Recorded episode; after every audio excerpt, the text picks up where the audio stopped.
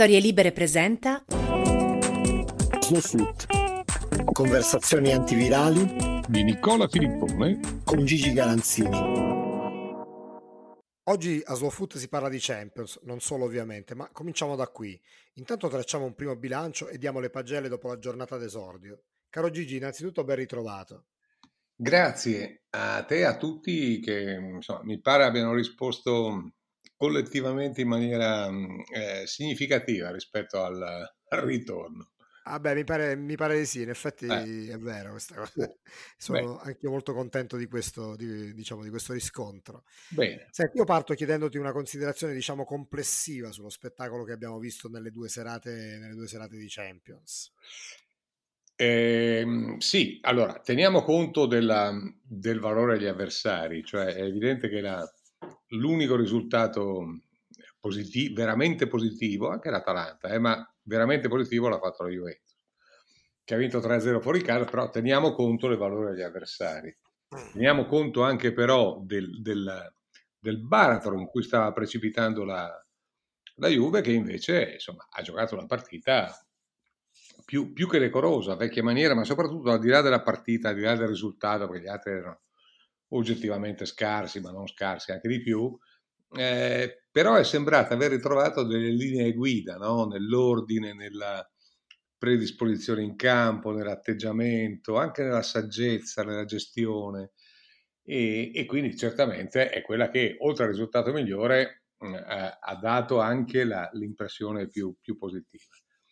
Delle altre, eh, sinceramente a me l'Atalanta continua a sembrare un po' eh, un po' quella di questo avvio di stagione, che poi sono tutti gli avvii di stagione, perché quando l'Atalanta arriva alla fine del campionato degli ultimi tre anni, eh, si mangia le mani pensando a, a, tutto quello che ha buttato in, no, in, in partenza, soprattutto in campionato, ma, ma, un po' anche, un pochino anche, anche in Europa.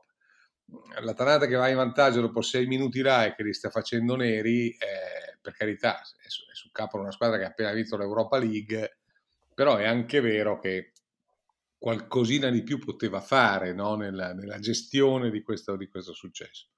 Poi è andata sotto, ha rimontato bene, eh, tra l'altro mi sembra che abbia un portiere di, di caratura superiore rispetto alle ultime stagioni, quindi considerato appunto che non è una squadra da partenze brillanti, direi che andiamo bene. Inter e Milan eh, è, è, è tutto diverso il, il discorso perché a prima vista, cioè il risultato nettamente negativo è quello dell'Inter, perché perde comunque di nuovo sul suo campo, sia pure con Real Madrid e quello che vuoi, ma insomma alla fine riperde, non meritandolo assolutamente, però riperde. Perde anche il Milan e il Milan poteva addirittura essere travolto dal Liverpool. Però se pensiamo alla partita appena normale che ha giocato il Real, di cui l'Inter non è riuscito a venire a capo e invece alla strepitosa partita che ha giocato il Liverpool dal primo minuto con una sola apnea di, di, di, di una decina di minuti a fine primo tempo, 5-6, beh, mi sembra che eh, abbia fatto di più, cioè abbia ricavato più motivi di, non dico entusiasmo, ma certamente di fiducia il Milan rispetto, rispetto all'Inter. E questa mi sembra una sensazione abbastanza precisa. Beh, sì, anche perché quando, quando vai sotto, poi mh, hai un rigore contro, mh, riesci a evitare di prendere gol là, ma comunque insomma la situazione, il canovaccio sembrava mh, piuttosto sbilanciato e orientato verso se non una goleada, ma una vittoria netta. Nicola, la, la ribaltata è insomma, certo. notevole, Dopo, no? Se, se, Magnan, se, Magnan, non para quel rigore, tra l'altro l'ha parato due volte, che penso anche eh, la ribattuta, sì è, è, una di quelle serate che finiscono a, a goleada, eh, perché, perché non c'è dubbio. Allora, la prodezza del portiere ha un po', non dico galvanizzato, ma tonificato, mettiamola così, un po' la squadra che lentamente, continuando a soffrire, eh, ha avuto anche quell'atteggiamento che Brera chiamava di difesa della sconfitta, no? E, e qui stiamo, stiamo, citando alto, eh. Ah intendiamoci. La sconfitta vuol dire che quando, quando capisci che gli altri sono più forti e sono già in vantaggio, tu non è che ti stracci in avanti, cito sempre il, il, maestro sommo. Non è che ti stracci in avanti per cercare subito di pareggiare o di fare... No, stai lì, difendi la sconfitta, nel senso che in quei termini è ancora accettabile e rimediabile, e poi speri che arrivi il momento di provarci. I momenti sono stati due, perché nel giro di un minuto e mezzo, due, il Milan ha segnato due gol stupendi, ma due azioni, una più bella dell'altra, eh, sembrava disegnate alla lavagna, quelle azioni, sembrava, sembrava quasi un videogioco, adesso senza, senza esagerare, no? perché non c'erano prodezze individuali, ma c'erano prodezze collettive di movimenti, di incroci, di spostamenti, di smarcamenti, eccetera. Per cui Secondo me il Milan da quel primo tempo esce nettamente tonificato. Sbaglia a inizio secondo perché non sbaglia nella, nella, partenza mentale perché non capisce che questi qua con la bava alla bocca ripartono esattamente come all'inizio e tu devi, devi tenerne conto. Il, il gol di Salah del 2 a 2 secondo me è, è evitabile, è evitabile non, non tanto come gol singolo in sé, ma è evitabile come farsi di nuovo schiacciare a quel modo al limite della propria area. Il 3-2 poi viene di conseguenza. Alla fine, se quella partita lì il Liverpool la vince con tre gol di scarto, non c'è assolutamente nulla da dire. Eh, in un girone di coppa perderla di poco o di tanto contro la squadra favorita del girone non cambia molto, cambia però nei confronti delle altre, perché, perché il Milan deve fare i conti non con Liverpool per qualificarsi, ma con l'Atletico Madrid e col Porto, no? Eh, e, e, quindi è quello il, quelli saranno i veri, i, i veri banchi di prova. Dopodiché il Milan è tornato in Coppa, gli è tornato, insomma, gli, gli è capitato un girone difficile, oggettivamente molto difficile.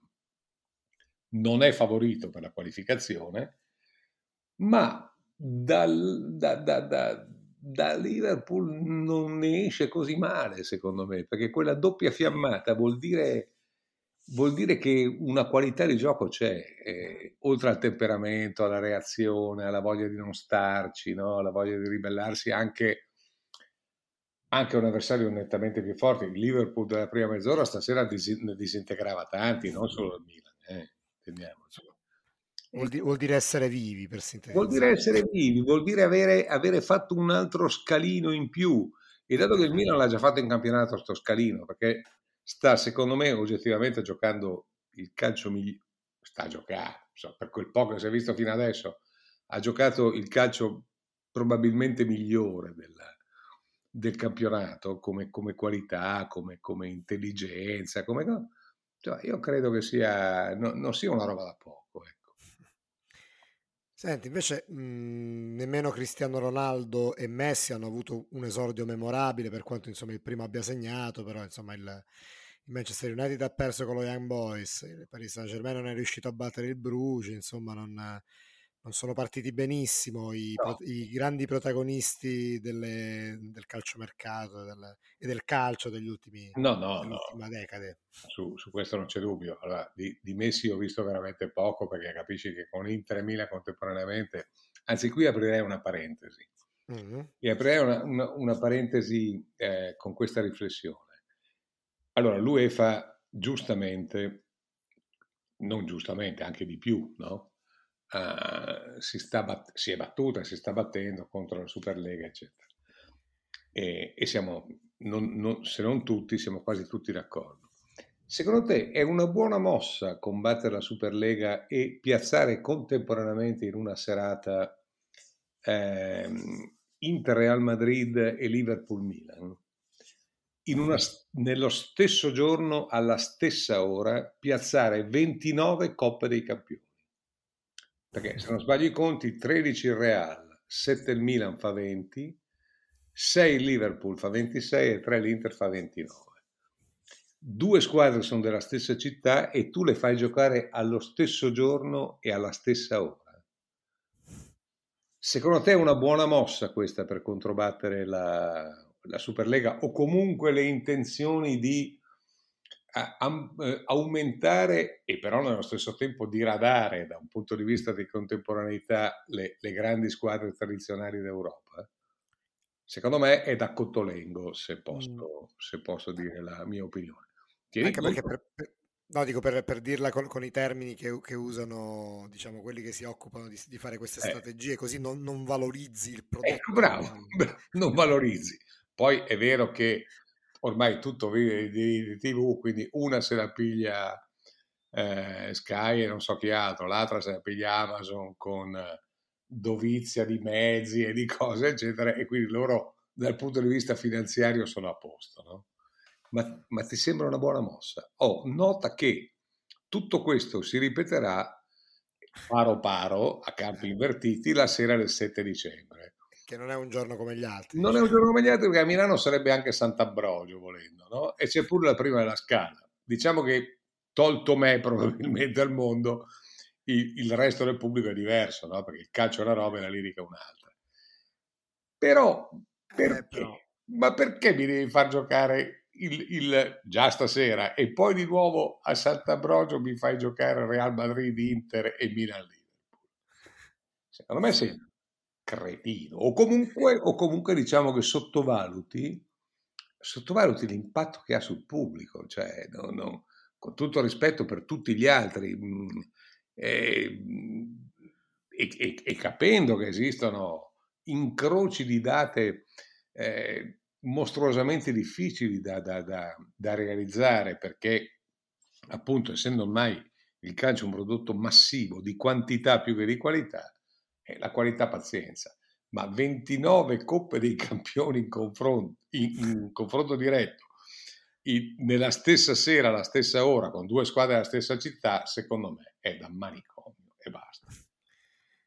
Vabbè, comunque eh, Cristiano, né Cristiano Ronaldo né Messi diciamo, hanno, hanno vissuto una serata memorabile su questo, eh, non, ci, non, ci, sono dubbi, però anche la, l'ex squadra di Messi, mentre l'ex squadra di Cristiano Ronaldo insomma, ha vinto in modo convincente, eh, l'ex certo. squadra di Messi se l'è vista davvero brutta, tra l'altro insomma, il, il dato eloquente che il Barcellona in tutta la partita contro il Bayern Monaco non tira una volta nello specchio della porta.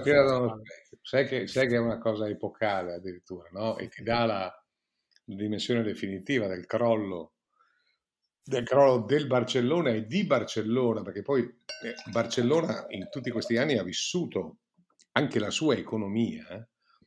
In, in, parte, ma in una parte significativa, ha vissuto di, di, di calcio, ha vissuto di Messi, cioè eh, turisti di ogni parte del mondo arrivavano lì a, a giocare il Barcellona in generale magari Messi in particolare. E, e, e se pensi agli ultimi, agli ultimi, tre anni, io insomma l'ho sempre seguito con attenzione ma anche con affetto, gli ultimi tre anni in cui il declino di Barcellona era evidente, eh, a quella no, non più a vincere, ma comunque a giocarsela se, non fino in fondo, quasi, eccetera, è stato uno solo, era lui, no? Perché eh. intorno un po' alla volta, nonostante alcuni, eh, alcuni prodotti del vivaio stupendi, tipo Pedri, nonostante un grande acquisto come De Jong, nonostante il resto era, era decadenza pura che tu misuravi un po', un po alla volta. Adesso, adesso, la storia è davvero finita perché eh, l'anno scorso l'eliminazione arrivò, poi quest'anno non è detto che arrivi l'eliminazione perché in quel girone ci sono solo, cioè c'è solo il Bayern e poi l'alternativa è il Barcellona, quindi non è detto poi che, che non arrivi agli ottavi nonostante la debacle, però, però appunto il Barcellona che non tira in porta è, un, è una roba che non esiste ed è una roba che è dovuta alla partenza di Messi essenzialmente. È come se diciamo la, la, la, la sua assenza abbia dato la, no, la prospettiva definitiva la, del, della, mh, del, suo valore, no? non che ce ne fosse bisogno, però ecco, è stata la prova che no, per, per, no, sottraz- certo. per, sottrazione il risultato è... Sottrazione, certo, per sottrazione e evidentemente per spirito di rassegnazione probabilmente da parte dei, dei, dei giocatori migliori, no? eh sì. che, che erano abituati, Busquets era abituato che la scaricava lì. Eh, De Jong e Pedri erano cresciuti, erano cresciuti cercando questo qua e sapendo che se gliela davano e, e partivano, poi la palla gli arrivava non sul piede, sull'unghia del piede, eccetera, eccetera. Poi ha lasciato andare via Suarez come se fosse un ferro vecchio, questo era anche il professor Kuman. tra l'altro, ma poi, poi è, è, successo di tutto. E cosa, però insomma, diciamo che da, da 15 anni a sta parte eravamo abituati più in alto o un po' meno ad avere questo riferimento, ma comunque calcistico, no? di, di, eh, al di là dei risultati che poi, ma proprio calcistico, di, di godimento, di cosa, avere Barcellona come riferimento. Adesso, adesso questo non c'è più e, e, invece un grande riferimento è certamente il Bayern.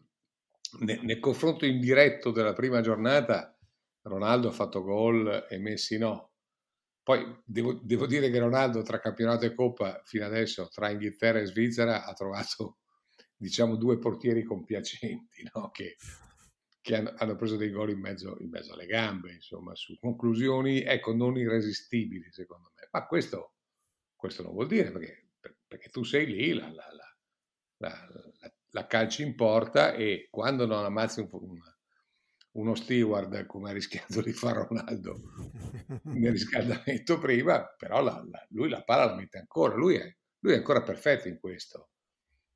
Eh, forse perfetto no, perché una volta la metteva negli angoli, adesso appunto deve beccare le gambe aperte del portiere, che non sempre succede. Ma fino adesso gli è successo e va bene così.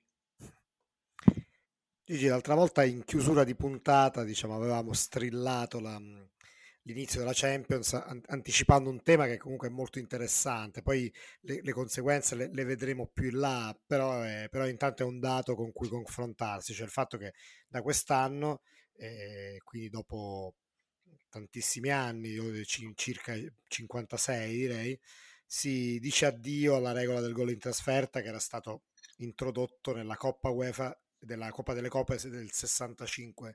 Mm la prima squadra a beneficiarne fu la ONV di Budapest contro il, il, Dukla, il Dukla Praga. Allora, poi fu gradualmente inserito nelle altre competizioni europee e, e, da quest'anno non c'è più. La prima squadra che ne ha usufruito, perché questo riguarda la, noi, la, la fase eliminazione diretta, sì.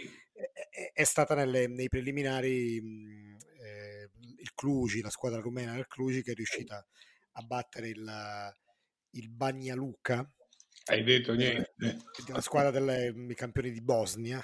Sì. e, però segnando una rete ai supplementari, ma se fosse valsa la vecchia regola, ai supplementari non ci sarebbero andati perché i bosniaci avrebbero passato il turno. Quindi, insomma, già c'è un precedente, per cui magari non, non, sarà ricordato in futuro. Adesso lo vedremo agli ottavi. Però la cosa curiosa è che, da quello che almeno sono riuscito a capire io leggendo il regolamento dei gironi, è che nei gironi, a parità di quando si deve decidere chi passa, a parità di gol, dopo una serie di parametri insomma, che vengono presi a riferimento, le reti in trasferta pesano di più che di quelle in casa. Quindi, diciamo, questa, filoso- questa rivoluzione filosofica c'è fino a un certo punto, no?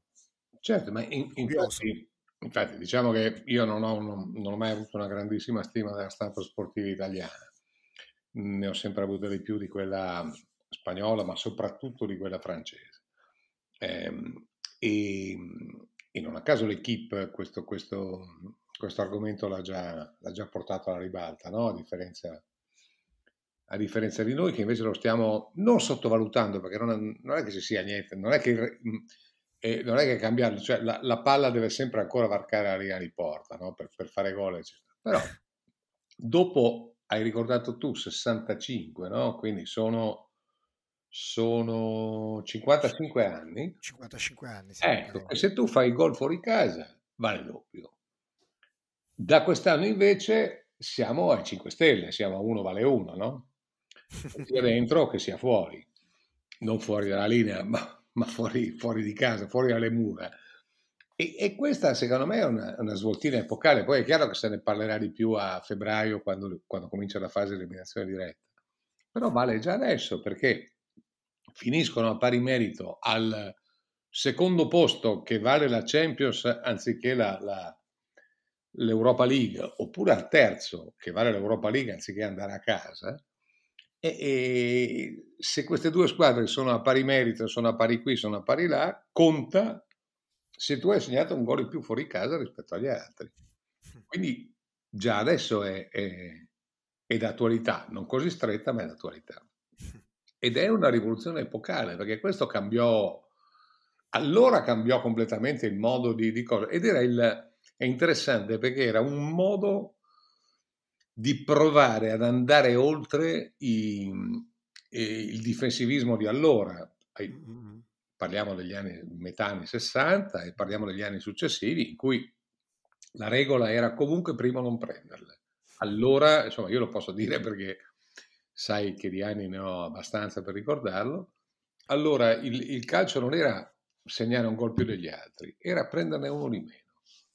E questo era in, valeva da noi molto, ma valeva anche altrove. E questo fu spezzato dall'Ajax, dal calcio olandese, da, da, da e, e, e, da lì in avanti tutto un po' alla volta cambiò. Adesso senza stare a fare la storia del calcio di quell'epoca, ma questa, questa regola di allora fu il frutto di una riflessione, e cioè, ma perché noi dobbiamo vedere le squadre che giocano fuori casa, che arrivano da noi, parliamo appunto di 50 e passa anni fa, che si mettono, che parcheggiano il pullman, un linguaggio più attuale, no? ma che parcheggiano il pullman al limite dell'area e magari dentro, perché eh, l'importante, è, eh, l'importante è difendersi e provare semmai a fare, a fare un gol in contropiede, capitasse mai che gli altri si sbilanciano troppo. E poi un po' alla volta il film è cambiato e, e negli anni è diventato sempre più importante giocarsela eh, fuori casa in maniera che se tu, cioè lo, lo 0-0 fuori casa in, in, quegli anni di cui parliamo era un risultato straordinario. Lo 0-0 fuori casa eh, non è più così eh no. da un sacco di tempo, no? Perché lo 0-0 fuori casa e l'1-1 in casa ti, man- ti manda fuori. E quindi in, in, fondo questo, io non so dire se è giusto o sbagliato, perché tanto su questo, eh, su questo le opinioni possono essere completamente diverse le une dall'altra. Eh, giusto o non giusto non ha importanza, però è una, è una variazione eh, comunque foriera di, di, di, grande novità e probabilmente di atteggiamenti tattici diversi quando si arriverà all'eliminazione diretta.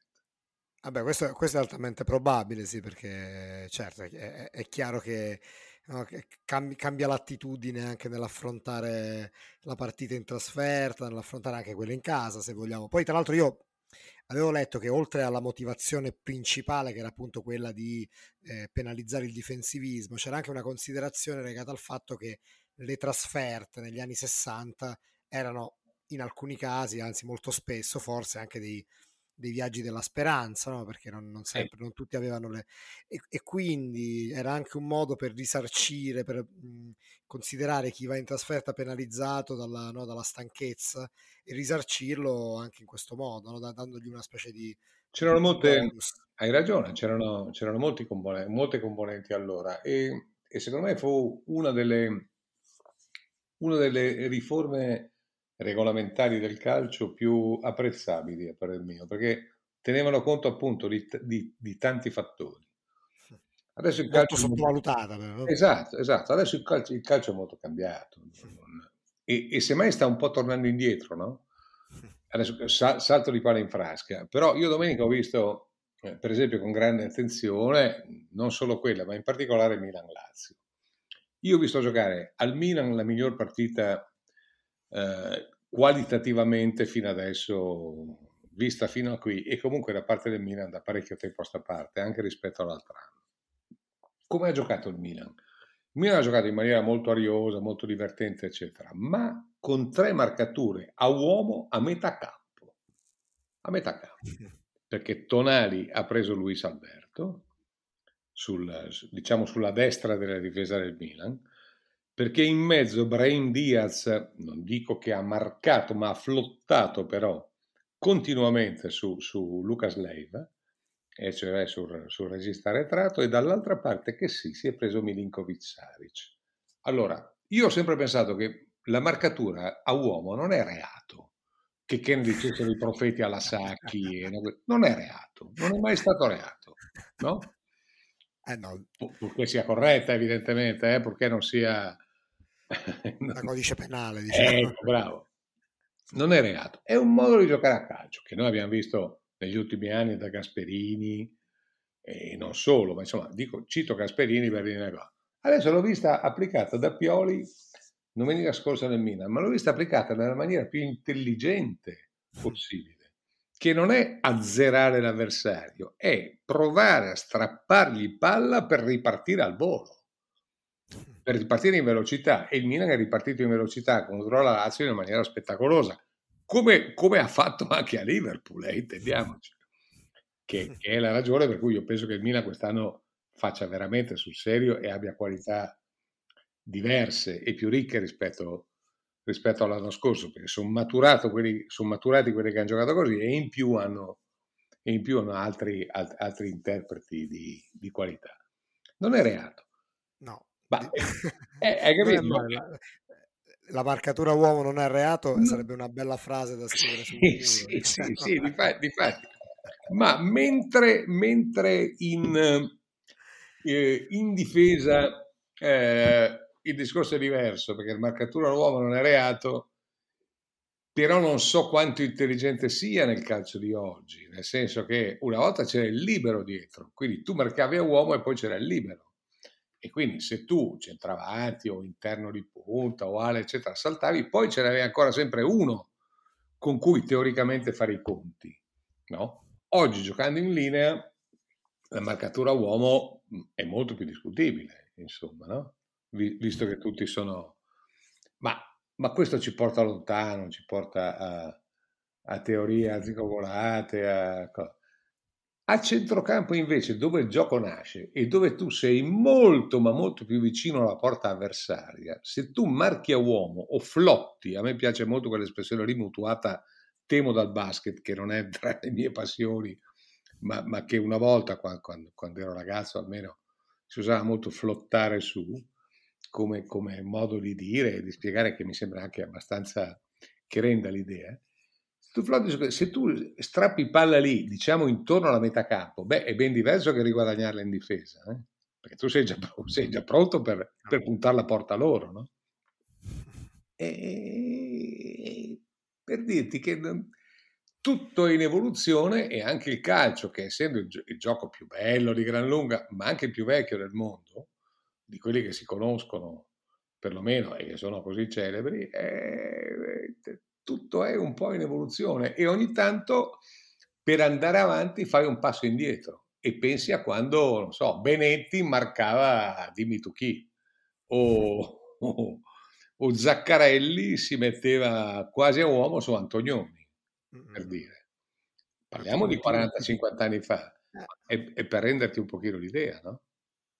Certo, a, a dimostrazione del fatto insomma, che, che se, se, un'idea è buona o comunque valida, no? non ci, se, se, non ci sono pregiudizi ideologici, c'è una formula che tornare porta. utile. Eh, ma certo, tu, tu pensi a Barcellona che gran parte, a, al di là della qualità dei suoi interpreti fenomenali, visto che parlavamo di Barcellona prima, ma il Barcellona di 15 anni fa circa, prima con Rijkaard, poi perfezionato alla grandissima da Guardiola, eh, con dei nanerottoli a metà campo che tutto avevano, salvo Busquets, tutto avevano meno che qualità fisiche. Ma cosa facevano questi per la prima volta che si ricordi nel calcio moderno? dimenticando quelli dell'Ajax che però avevano e, e, dell'Olanda che però avevano qualità fisiche molto più forti, molto diverse rispetto a queste. Loro come perdevano palla, andavano ad attaccare l'uomo e a pressarlo al limite della loro area e da lì hanno costruito e segnato tanti di quei gol che non si possono neanche contare. No? Allora, se qualcuno lo fa a, a, metà campo e lo fa bene, eh beh, la porta avversaria è ancora più vicina. Eh?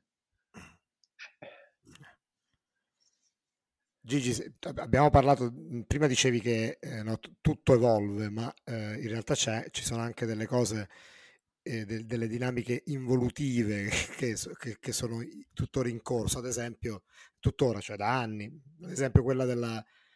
Un, un portavoce di Palazzo Chigi usava un termine mh, tanti anni fa che trovo molto elegante, il malvezzo, il malvezzo di malvezzo esonerare elegante. con un certo anticipo nel nostro caso. Mm. E, due esoneri mh, dopo tre giornate di campionato e al momento Castori c'è nel momento in cui registriamo eh, Castori è ancora l'allenatore della Salernitana e lo resterà penso per, per, i prossimi giorni, però insomma anche lui è a grosso rischio. Cioè, mh, mm, non so se, un, se, la dinamica involutiva è peggiorata o, o, o, se siamo sui livelli degli altri anni, però insomma mi sembra un segnale... segnale, segnale un triste, no? Ma certo, Nicola, segnale indiscutibile. Allora, a me una volta disse, ti ricordi quando c'eri anche tu insieme in quei due o tre anni che sei stati insieme a Radio 24? Non so se ti ricordi un giorno che tra i tanti nostri amici che ci facevano compagnia al microfono, un giorno arrivò, e, e non era un nostro abitué, arrivò Camolese, allenatore del Torino, o forse in quel momento ex allenatore del Torino, perché, perché poi non è che ha allenato per tanto, no? Camolese. E, e mi ricordo che, che, lui tirò fuori un'espressione che non ho mai dimenticato e che ogni volta che cito attribuisco a lui perché, perché ci sono i diritti d'autore, secondo me, perlomeno quelli morali. No? Lui disse che ci sono le grandi società, le più brave, eccetera, che investono sull'allenatore. Perché lo scelgono, perché, perché qui, perché là, perché su. Perché... E poi disse, la maggior parte della società gli allenatori li scelgono alla maniera del gratta e vinci. E io trovai questa espressione fenomenale. Perché la... pensaci un attimo, gratta e vinci. Cioè, io non credo che, la, cioè, non, non credo che abbiano... Pre... Di Francesco credo che sia un bravo tecnico, però comunque viene da una serie di risultati negli anni oggettivamente disastrosa, no? Allora tu decidi, perché è disastrosa, da, da, da un certo punto della Roma in poi purtroppo le cose gli sono andate male. Allora, tu Verona perdi Juric, che è un allenatore crescente, indubbiamente. Poi vediamo fin dove arriverà, perché a me uno che va in, in panchina con i calzoni corti non, non, è la mia passione, sinceramente. Ma mm, perché credo che anche un minimo di... Cioè, anche, anche, anche in un'epoca in cui la forma è rispettata fino a un certo punto, insomma, da lì ai calzoni corti ci passa ancora qualcosa. Ma lasciando stare i calzoni corti, lasciando stare eh, il, il suo, la, la, sua tentazione di fare l'energumeno no? a ripetizione, eccetera.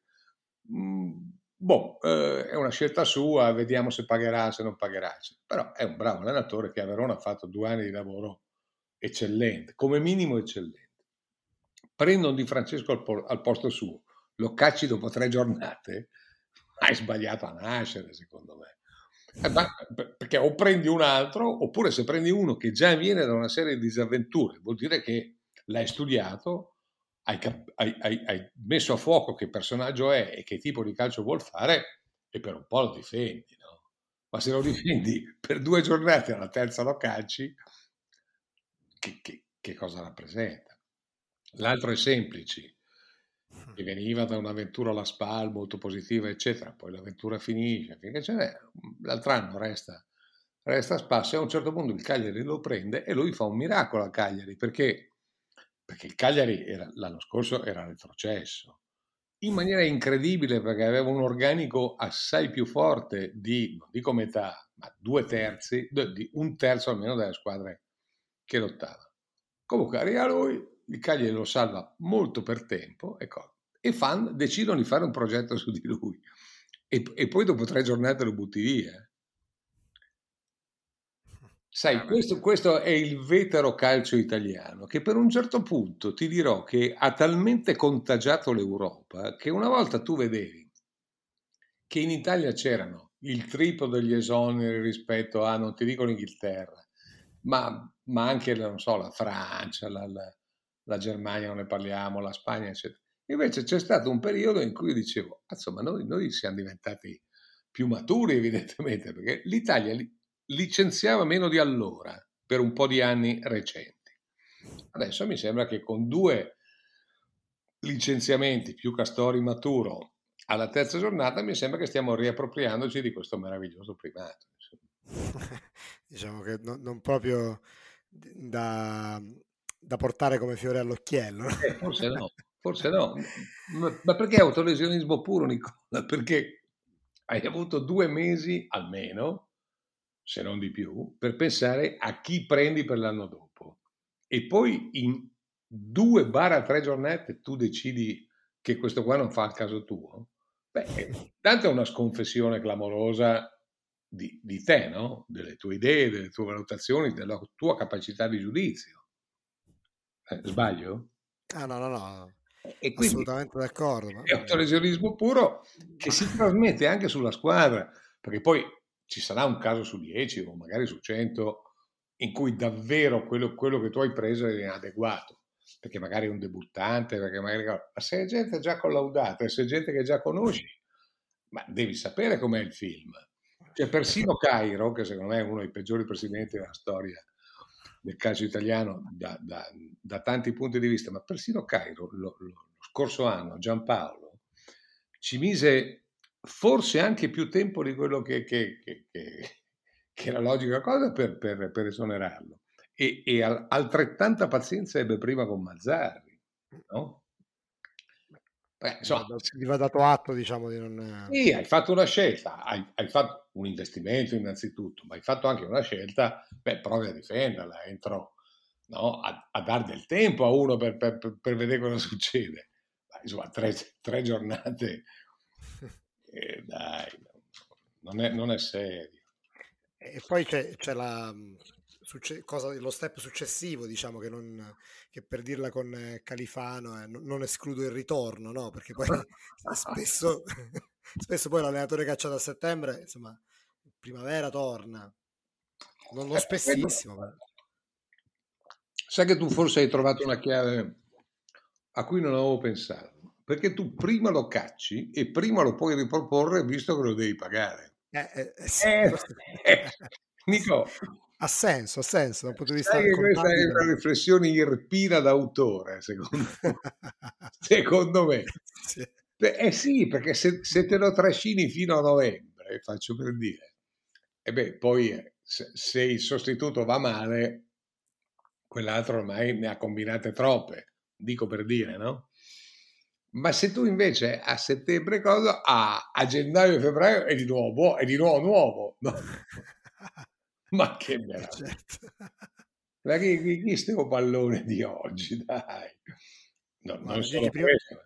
Eh. No, ma eh, fortunatamente non solo questo. No. prima di chiudere, invece, io volevo fare una, una, rifle- una, riflessione di tipo diverso. Che il mm. pretesto mm. è che mh, nei giorni scorsi, mercoledì 15, Johan Neskens ha compiuto 70 anni. No? Siccome oh, quando, quando, si parla di Ajax si parla giustamente tanto, tantissimo di, di, di dell'altro Johan, del primo Johan, del. Cliff, che era il, il, il fuoriclasse assoluto, il fenomeno, però insomma diciamo che Neskens non, non, era un, un, cattivo giocatore e siccome no. io in realtà non l'ho mai visto mi faceva piacere che, che, che, che tu ne parlassi, insomma facessi un, un breve... 70 anni ha fatto, ha fatto Neskens 70 anni.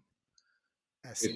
Io, eh beh, queste sono coltellate che mi dai, no? perché, perché, per me Neskens, che ha più o meno la mia età, anzi leggermente più giovane, eh, per me è un ragazzo, no? perché, perché l'ho, l'ho, vissuto così e quindi, quindi, è rimasto così nella mia testa. Era la strapotenza fisica in mezzo al campo, era, era l'uomo ovunque, era era un centrocampista straordinario, ma di quelli mai visti prima, perché in realtà noi di quell'Olanda lì, de, dell'Olanda, di, di, della grande, la grande Ajax, il grande Ajax prima e la grande Olanda poi, giocatori come loro non li avevamo mai visti, perché questi qua erano, erano fuori da, dalle categorie eh, con cui si era ragionato fino ad allora.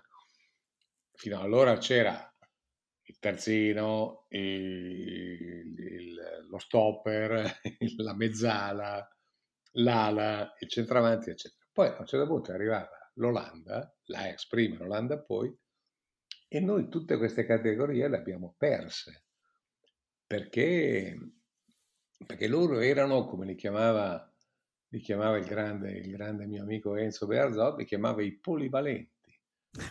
Eh, I polivalenti che sapevano fare tutto per cui uno che giocava esterno era sia terzino che ala. Adesso è normale, no? Normale fino a un certo punto, ma adesso ne vedi tanti.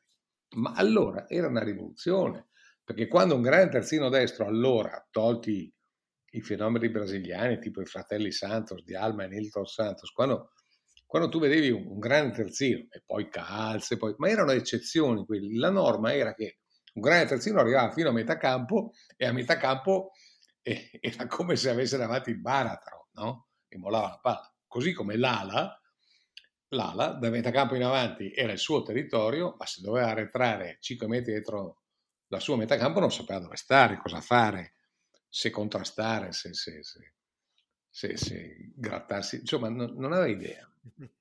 Loro hanno cambiato il calcio, loro con, con, con i loro tecnici straordinari, con la covata dell'Ajax, con questi, questa generazione di campioni strepitosi, Neskens era il prototipo di, di, questi qua, perché se tu avessi dovuto definire Neskens, eh, facevi fatica. Dici, centrocampista, ah certo, centrocampista sì, ma centrocampista ovunque però. Cioè che, che il, centrocampo per lui non era un, non so, 50 metri quadrati, era 200 o... Cioè era, era una, una, superficie pazzesca quella che lui, che lui ricopriva.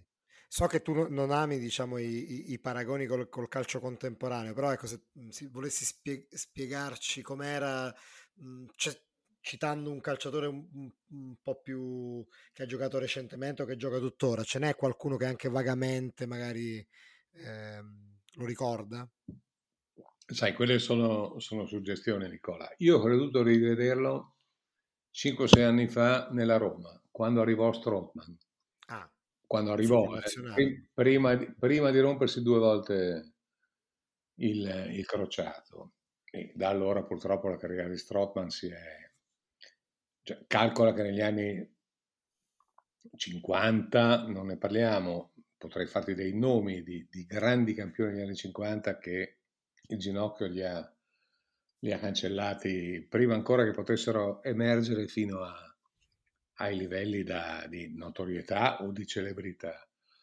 Eh, ma anche 60, anche 70, eh, purtroppo Strodman ha avuto due, due incidenti gravissimi al, al ginocchio, naturalmente ho detto Roma, ho detto Ginocchio e, speriamo che non ci sia due senza tre, no? Perché, perché sto pensando a Zagnolo, a quello che ha passato e quali, alle qualità che avrebbe. Però le qualità di Strongman erano ancora superiori, in un altro ruolo, nel ruolo di centrocampista centrale, di, di, di lotte di governo, come era, come era il grande Neskens, di regia mobile e nello stesso tempo di gregariato. Cioè, sai quelli che eh, magari parlo difficile, calcistica spero di no, ma, ma la lotta al governo in, me, in, in mezzo a, al, al, mare magno torno a Brera, che è il centrocampo, è il ruolo più difficile da gestire e interpretare che esista, che esista nel pallone. E, e quando, quando, ho visto giocare le prime partite a Strodman ho detto, mamma mia, questo anche per la suggestione dell'olandese, indubbiamente, questo mi sembra veramente mancino, eh, questo qua, mentre Neskers non lo era. Ma questo qua è Neskers, questo qua gli somiglia da pazzo. Non è strano fatto... perché tu di, soli, di, solito su questo piano non, raramente ti sbilanci, no? Perché no, difatti, difatti, è, difatti. è, difficile che dici questo mi ricordi, ma a, vo- a volte magari se io ti, ti, tiro per la giacchetta mi, mi fai però sempre dei paragoni co- con molti asterischi, diciamo, no? Ma certo, perché, perché, non posso farmi soggiogare da te, insomma. No, no, però invece in questo caso eri, era una suggestione molto precisa, no? Molto forte, ma, ma visiva proprio e, e, di memoria soprattutto. Ripeto, questo mancino, eh, questo mancino è più lento, adesso è, dopo, dopo i, due, i, due, incidenti è, è lento in assoluto era più lento di Neskes anche allora, quindi tu figurati che gioca... Se tu ti ricordi, per fare appunto un, un, un riferimento recente che, poi, che, poi, che ti può venire in mente anche a te, se tu ti, ti, ti ricordassi cos'era il primo Strottman nella Roma, prime, insomma, prima del primo infortunio grave,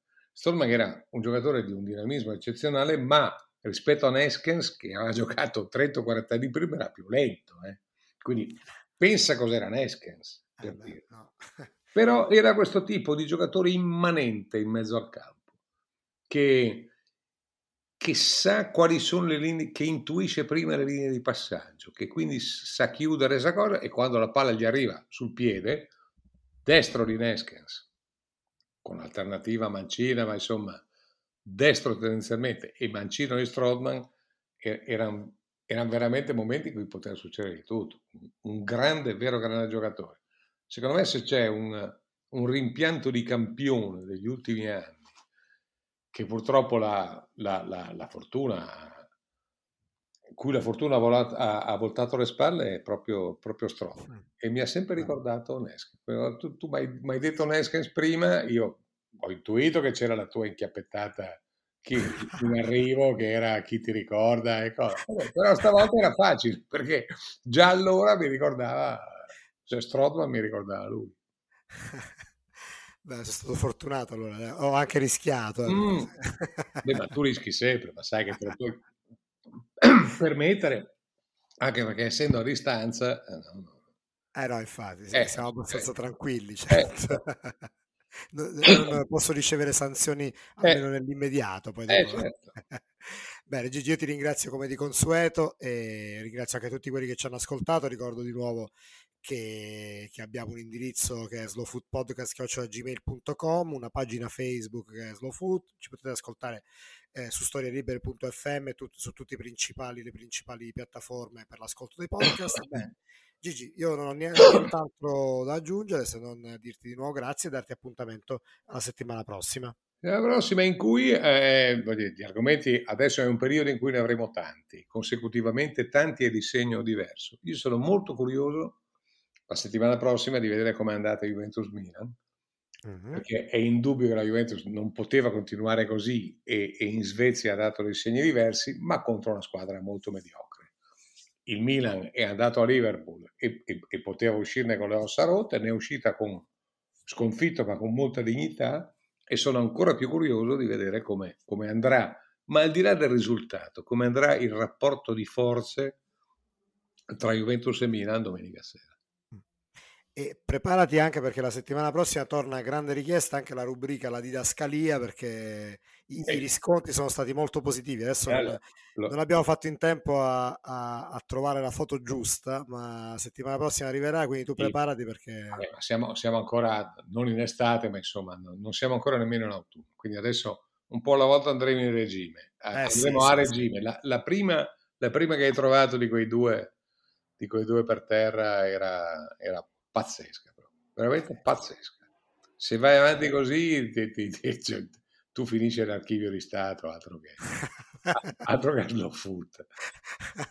Va. bene, Gigi, ti ringrazio, buona, buonanotte. Ciao, buonanotte. Ciao, ciao.